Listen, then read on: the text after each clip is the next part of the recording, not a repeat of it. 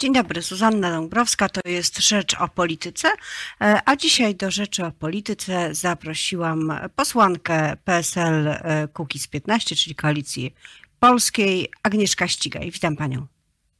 Dzień dobry Pani redaktor, witam serdecznie widzów, czytelników. Pani poseł, e, co się dzieje z Pawłem Kukizem? Nie widać go na wiecach Władysława Kosiniaka-Kamysza, kandydata Koalicji Polskiej e, do fotela prezydenta. E, nie wygłasza ostatnio płomiennych przemówień. Na wakacje wyjechał? Nie, cała koalicja polska, wszyscy posłowie, również w tym Paweł Kukiz, jesteśmy bardzo mocno zaangażowani w kampanię prezydencką. Oczywiście, e, że nie zawsze wszystko widać w mediach, ale rzeczywiście ja chcę zapewnić, że Paweł Kukiz bywa na spotkaniach e, z e, Władysławem Kosiniakiem-Kamyszem. Ostatnio razem byliśmy w Tarnowie na konwencji programowej Władysława Kośniaka-Kamysza i tak też teraz jest. Zresztą Paweł Kukiz też spotyka się ze strukturami Kukiz 15 i z wyborcami Kukiz 15, dlatego że tworzymy wspólnie koalicję polską i Władysław Kosiniak-Kamysz jest naszym wspólnym kandydatem. Mocno wspiera e, Władysława i myślę, że nawet to, co, czego nie widać, to się dzieje na pewno. Tym bardziej, że teraz kampania przez ostatni czas, no to była taka kampania, której nie można było zobaczyć dużo ludzi, bo jednak ze względu na przepisy e, pandemiczne, ale ja chcę zapewnić, że uczestniczy bardzo aktywnie w kampanii, tak jak i ja zresztą. E, właśnie, pani poseł, e, panią było widać przy kilku e, okazjach spotkań Władysława Kośniaka-Kamysza ale y, ani pani obecność, ani obecność naprawdę rzeczywiście wielu polityków i PiSu, y, i y, PSL-u, i Kukiz 15 nie pomaga chyba kandydatowi, bo widać, że dystans do prowadzącej dwójki, do Rafała Trzaskowskiego, który wszedł troszkę bocznymi drzwiami, ale bardzo za to głośno, dystans się zwiększa. Znaczy, co do sondaży, no to rzeczywiście można różnie na nie patrzeć w trakcie kampanii. One się diametralnie zmieniały. W ciągu jednego dnia potrafiły być e, dwukrotnie nawet większe z jednej sondażowni, więc podchodzimy z dystansem. Natomiast e, Rafał Trzaskowski, no to jest ta świeżość. Władysław Kosiniak-Kamysz od samego początku, kiedy zostały pierwsze wybory ogłoszone, on uczestniczy w kampanii. E, Rafał Trzaskowski to jest kandydat koalicji Y, obywatelskiej, który pojawił się jako nowy kandydat, więc z całą pewnością zgarnął punkty za tą świeżość, nowość i nowe otwarcie. Medi uwaga mediów została głównie na niego skierowana no, za z tego powodu, że media lubią takie świeże podejście. Natomiast y, to ja nie wiem, czy moja osoba, czy inne osoby y, Koalicji Polskiej pomagają. Natomiast z całą pewnością Koalicja Polska ma dobre, stabilne mm, w sondażach wszystkich pozycje. Oczywiście niezmienialnie mówimy o tych samych postulatach. Mamy najlepszy praktycznie program, dlatego że opierający się na pewnych wyborach i wolności obywatelskiej, ale jednocześnie kierujący dużą pomoc tam, gdzie jest jej potrzeba. Jest konkretny, obejmujący wszelkie obszary e, życia. O nim trzeba mówić. My do tego e, mocno się przykładamy. Oczywiście straciliśmy możliwość spotkań bezpośrednich przez długi czas z obywatelami, a to o tym programie najlepiej i o wszystkich postulatach, które są trudne, najlepiej mówić bezpośrednich kontaktach i, i, spotkaniach z ludźmi. Ale no, poczekajmy na wyniki i poczekajmy na wybory, dlatego że my jesteśmy przekonani, że i myślę, że większość społeczeństwa, że gdyby w drugiej turze znalazł się Władysław Kosiniak-Kamysz, to on jest jedynym kandydatem, który ma szansę pokonać e, Andrzeja Dudę. E, Rafał Trzaskowski oczywiście zgarnie ten stały, twardy elektorat Platformy Obywatelskiej, ale on jest już nieposzerzalny i to widać od paru ostatnich lat. On, natomiast Koalicji Polskiej zdecydowanie jest poszerzalny bo zrobiliśmy bardzo duży krok do przodu i postęp i cały czas te sondaże praktycznie punkt dwa każdego miesiąca nam przyrastają, więc jesteśmy przekonani, Pani że... poseł, tak? Czyli, czyli nie wierzy Pani w to, że Rafał Trzaskowski, o co zresztą przyznają to sztabowcy Rafała Trzaskowskiego, yy, że przekroczy ten magiczny próg 30% w pierwszej turze? E, gdyby, y, nie, myślę, że nie. Myślę, że to się nie uda. Gdyby Rafał Trzaskowski pojechał tam, gdzie my jeździmy, do małych miejscowości, spotykał się z, tak regularnie, jak robi to Władysław Kosiniak-Kamysz od samego początku, to posłuchałby e, opinii ludzi, którzy mówią, że na Władysława by zagłosowali w pierwszej turze, natomiast w drugiej turze na Rafała Trzaskowskiego i nikogo z Koalicji Polskiej nie zagłosują, dlatego że Polsce nie, Pol, polska wieś, Polska małe miasta nie, pod, nie chcą chaosu i uważają, że no jest to jednak konserwatywny mm, elektorat, oczekujący samodzielności prezydenta, ale jednak nie będący aż tak odważny, żeby pójść tak mocno w stronę takiego antagonizmu i polaryzacji, która jest nam serwowana przez media bo,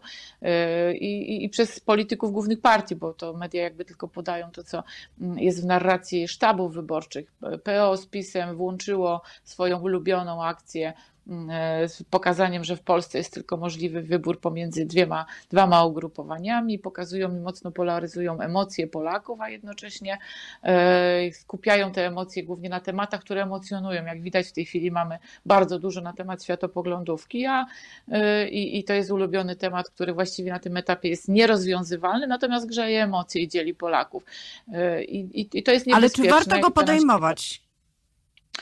E, Pani poseł, czy warto w takim razie nie. te tematy podejmować? Bo, bo trochę tak jest, że część sceny mówi, to jest prowokacja Prawa i Sprawiedliwości, nie warto w to wchodzić, ale druga część mówi, e, no, że te słowa, które padają, mają e, swoją moc, coś zmieniają w społeczeństwie i nie można być kompletnie obojętnym na słowa nigdy nie można być obojętnym, natomiast mamy czas kampanii. Ja przeżyłam tych kampanii już kilka i za każdym razem widzę po prostu schemat jak na dłoni, że ten moment, kiedy zaczyna być ciężko w Polsce, a w tym momencie mamy kryzys Y, ustrojowy, mamy kryzys zdrowotny, mamy kryzys gospodarczy, który się dopiero zaczyna i on jeszcze się y, pojawi. My musimy rozmawiać o propozycjach i rzeczach ważnych, tak aby nasza gospodarka, żeby gospodarstwa domowe i żeby y, w jakiś sposób usystematyzować sposób funkcjonowania państwa, a nie możemy cały czas mówić i wprowadzać Polskę w kolejny kryzys, kryzys światopoglądowy, który jest świadomie kreowany i na tym etapie jak kampania,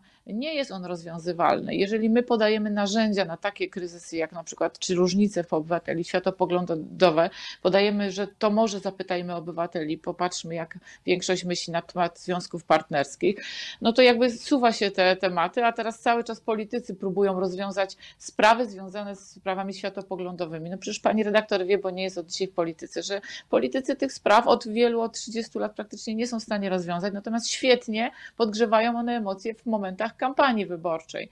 Więc jestem racjonalistką i patrzę na to tak, że nic w tej sprawie, nawet wybór prezydenta nie zmieni, bo jakby to nie jest sprawa tylko i wyłącznie prezydenta, to jest sprawa większości Polaków i tutaj o nich trzeba pytać. U nas w naszym ugrupowaniu sprawy światopoglądowe są właściwe, tak jak myślę powinny być każdemu y, posłowi. Nie ma jakiejś dyscypliny, natomiast chcielibyśmy racjonalnie podejść do problemów, które no, przed nami są ogromne, jesteśmy w trakcie kryzysu i, i żeby o tym rozmawiać, y, to dla Polaków byłoby zdecydowanie lepsze i, i żeby poznali propozycje kandydatów właśnie na te trzy kryzysy. Władysław Kosiniak-Kamysz podaje konkretne rozwiązania i propozycje Pani i o tym poseł. naprawdę warto rozmawiać.